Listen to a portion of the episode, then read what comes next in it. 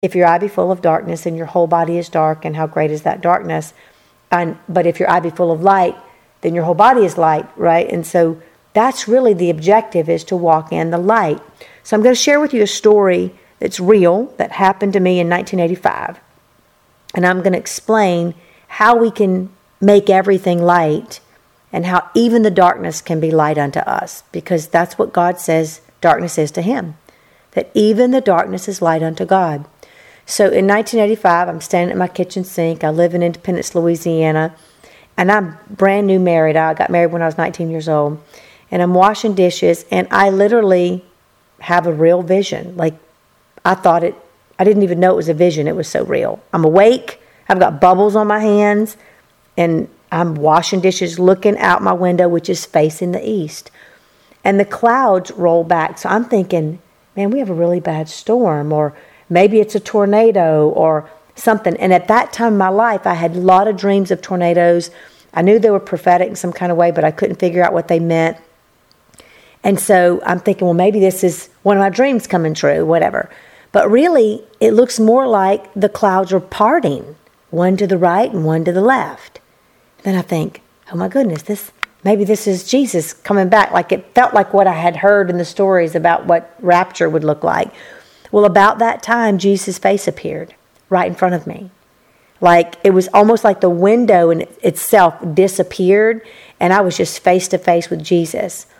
And when I saw him, he looked like the traditional pictures of your Jewish Jesus. But then his face morphed. Now, you appear way younger than me. I'm 50.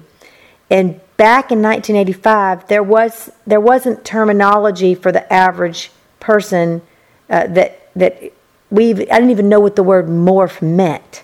Like back then, max headroom didn't even exist. You probably know who max headroom is, but when PCs first came into our home, max headroom was the first computer face, and it was just a head, you know, and it would morph into a woman's face and then a man's face and all this stuff. So I had never seen morphine before, but that's what Jesus' face did. It morphed into every tribe and tongue. Jesus went from looking like the Jewish Jesus that I recognize to a Chinese, Mexican, and white, and um, black, and just face after face of every kind of tribe and tongue that you could imagine. And then it went back to the one that I recognized.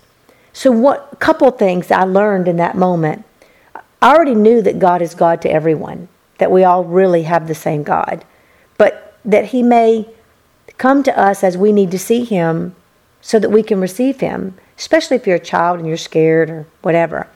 Um, and I know there are people who have seen Jesus in a vision and looks just like what, you know, the little girl Akiane painted, that kind of thing. Um, so as Jesus' face morphs into every tribe and tongue, he says to me, I want you to see me in everything. Now, the way that he says it was a little bit odd to me, but I'm explaining it because some people misunderstand as I've shared this story in times past. He said to me, I want you to see me. He said, No, I want you to see no man except in Christ. And I thought, What does that mean? See no man except in Christ. He said, That means I want you to see me in everybody. I'm like, Well, how am I going to do that? Like, how am I going to see God in Hitler? Like that was my first thought. As I'm standing there, here I am judging one of one of the children of God that God created that did really bad things that my mind can't figure out. How could I how could I imagine God loving him? Right? After he had killed all the, all these people. Uh, or was the mastermind behind it. And so I didn't understand what he meant by see God in everything.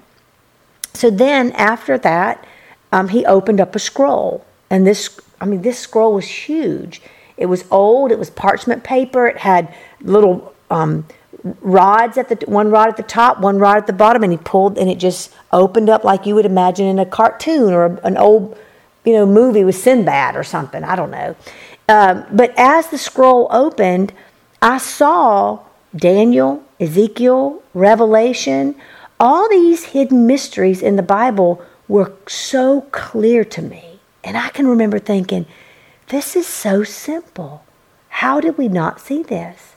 When I get out of this place that I'm at, I'm going to write all this down and I'm going to tell everyone what all these mysteries are.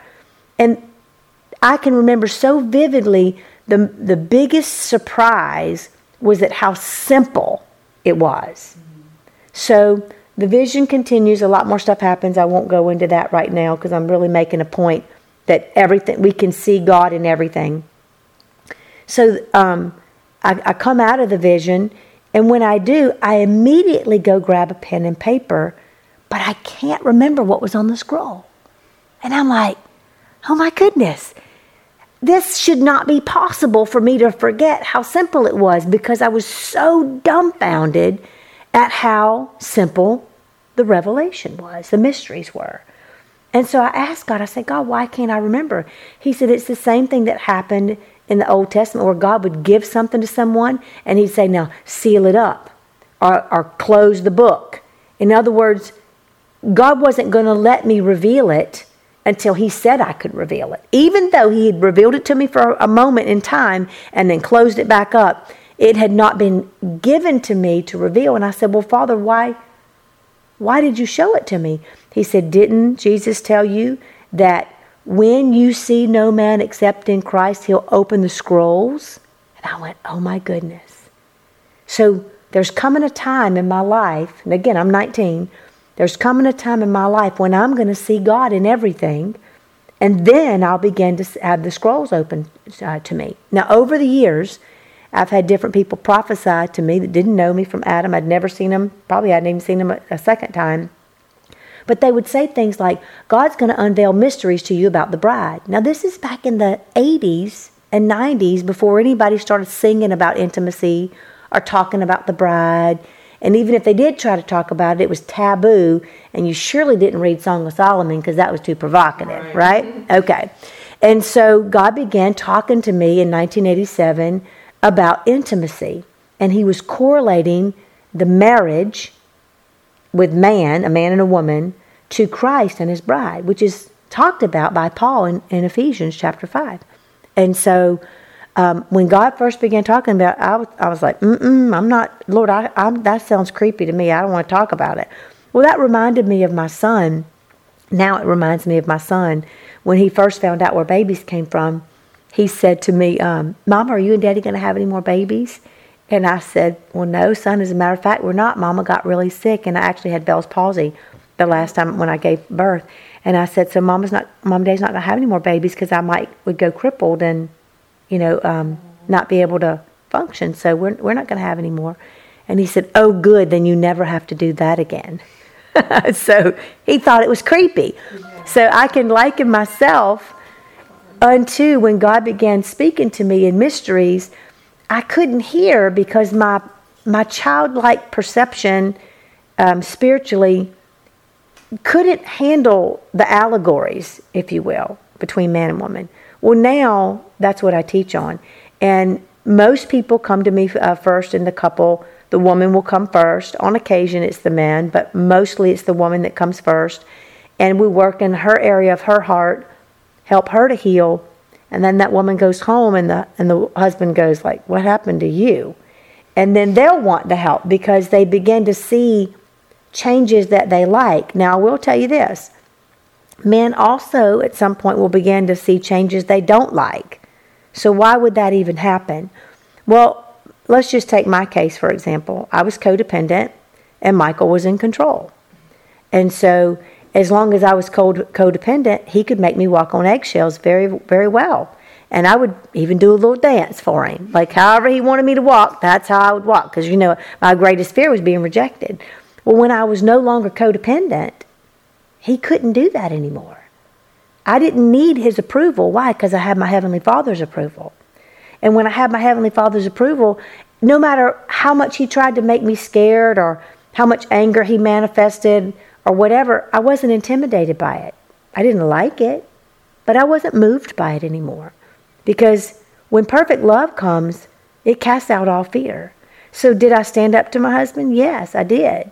And did he have to respond? Yep. And he didn't like his responses at first because he couldn't do what he used to do. So sometimes that'll happen to the husband when I'm working with the wife. And I'll tell the husband, well, no wonder you're upset. You can't control her anymore and you feel out of control. Would you like her to be your slave again? And they're like, well, no. Do you want her skin to crawl when you touch her? No. Do you want her to check out in her mind when you think y'all are making love and she's just hoping you'll hurry up and get done? Do you want that to keep happening? And they're like, well, no. I'm like, then trust me and let your wife heal, and then you can heal too.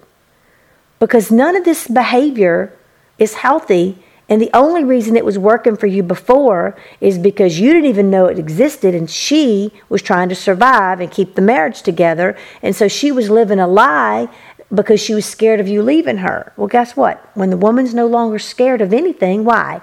Because she has the perfect love of Christ, then that leaves the husband in a very vulnerable situation that he's going to have to contend with. So sometimes husbands don't like it. But I tell people, well, you can go back into slavery if you like or you can be free. Now, I'm not saying divorce anyone. I, am not for divorce. Um, if someone's being abused or sexually abused, physically abused, I, I'm totally against abuse. And what I tell women in that situation is get out of the abuse. Don't divorce him. But if he wants help, he'll get it. If not, he'll divorce you. And then the Bible says if you're married to a non believer and he wants out, let him go. So um, either way, the woman's going to get help, meaning she's going to get out of the abuse if she's uh, can hear and is healthy and start making healthy choices for herself to no longer be a part of her own abuse. Um, so let's go back to the vision and seeing no man except seeing that person in Christ. So, how do you see God in everything? Well, let me put it to you this way in everything that's created, everything really does mean everything there's duality. There's male and female, there's seen and unseen, there's heaven and earth, there's inside, outside, north, south, east, west. Everything has a polarity. Now, in polarity, that means there's a negative and a positive. So, we typically think anything negative is the devil.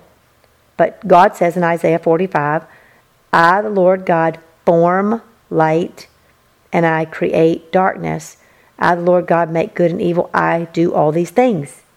So, okay, that's pretty creepy too. So, what do you mean, God? Like, you created evil? And so, what is that? Well, actually, that word created means feeds you evil.